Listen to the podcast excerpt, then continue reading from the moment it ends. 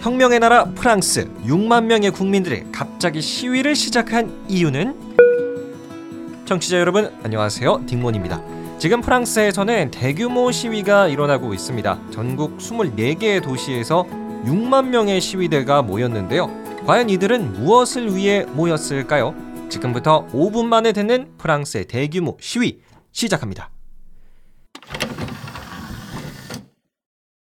네, 결론부터 말씀을 드릴게요. 지금 프랑스에서 대규모 시위가 열린 이유는요. 마크롱 대통령의 국민연금 개혁 때문입니다. 여러분, 지금 프랑스에서는 국민연금 때문에 상당히 골치가 아파요. 예를 들어 프랑스 경제부에 따르면 기존의 국민연금 제도를 그대로 유지했다가는 2030년 앞으로 7년 뒤면 그 적자가 18조 원에 이를 것이라고 합니다. 국민의 노후를 책임지는 국민연금의 적자가 이렇게까지 많으면 야 이거 정말 큰 문제인데요. 그래서 몇 년 전부터 해서 프랑스의 마크롱 대통령은 국민연금 개혁안을 추진하고 있었어요. 박수를 쳐줄 일이죠. 가장 대표적으로는 국민연금을 받는 정년의 나이를 기존의 62세에서 65세로 늘리자 라는 거였습니다. 자, 그런데 말입니다. 여러분, 프랑스의 국민연금은요, 우리나라랑은 조금 다르게 딱 정년의 나이가 되는 순간 일 그만하고 바로 국민연금을 받을 수가 있어요. 그런데 마크롱 대통령의 국민연금 개혁안처럼 정년 나이가 62세에서 65세로 올라가면 어떨까요? 앞으로 프랑스의 국민들은 3년 더 오래 일해야 되고 3년 더 늦게 국민연금을 받을 수가 있는 겁니다. 자, 예를 들어볼게요. 제가 올해로 61세인 프랑스인이라고 예를 가정해보죠.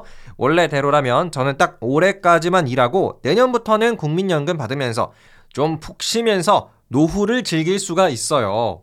그런데 마크롱 대통령이 정년을 62세에서 65세로 늘리게 된다면 저는 앞으로 4년을 더, 4년을 더 일해야 돼요. 이거 뭐 화가 날 수밖에 없겠죠. 그런데 더 문제가 됐던 건 마크롱 대통령이 이 연금 개혁을 추진한 방법 때문이기도 했습니다. 맨 처음 마크롱 대통령은 정년 나이를 기존의 62세에서 65세로 늘리자라고 개혁안을 이제 프랑스 의회에 요구를 했었는데요. 그런데 프랑스 의회는 아, 65세는 너무합니다. 64세로 하시죠. 라고 대통령과 합의를 했어요.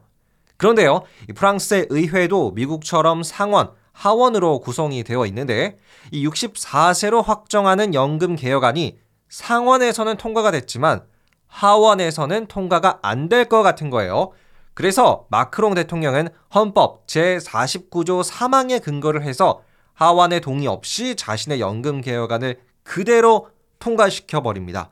우리나라로 예를 들어보면 대통령이 의회 절반의 의견을 무시하고 그냥 법을 통과시켜 버린 것과 비슷한 느낌이에요. 물론 마카롱 대통령의 의도 자체는 너무나도 좋아요. 국민연금의 적자가 심하니까 정년 나이를 올려서 일하는 국민들이 보험료를 더 많이 내게 하자 책임은 내가 지겠다라는 거니까요. 어, 그래서 꽤 많은 프랑스인들도 마크롱 대통령의 결단을 아주 용감하고 멋진 행동이었다라고 평가를 하기도 합니다. 하지만 특히 건설 현장 인부 아니면 환경미화원 등 좀 몸쓰는 일을 하시는 분들 입장에서는 너무나도 짜증나는 개혁일 수밖에 없기는 해요. 가뜩이나 일 자체가 힘든데 왜 지금 갑자기 정년을 올려버리냐. 나 일 더 해야 되지 않느냐. 라는 겁니다. 그래서 화가 머리끝까지 난 시위대들이 지금 거리에 불도 지르고 본인들의 화를 표현하고 있는 상황이에요. 하지만 아직까지도 마크롱 대통령이 자신의 결단을 바꿀 것 같지는 않아 보입니다. 자, 지금까지 프랑스의 엄청난 시위, 그 원인, 국민연금 개혁에 대해서 알아봤는데요. 여기서 그냥 끝내기 좀 아쉬워서요. 대한민국, 우리나라의 국민연금 상황에 대해서도 조금 찾아봤습니다. 아까 프랑스의 국민연금은 2030년 18조 원의 적자를 기록할 수 있다고 소개를 해드렸는데요. 대한민국의 경우 기존의 국민연금 제도를 그대로 유지할 경우에는 2041년부터 적자가 시작돼서 2055년에는 완전히 국민연금이 없어질 것이라고 합니다.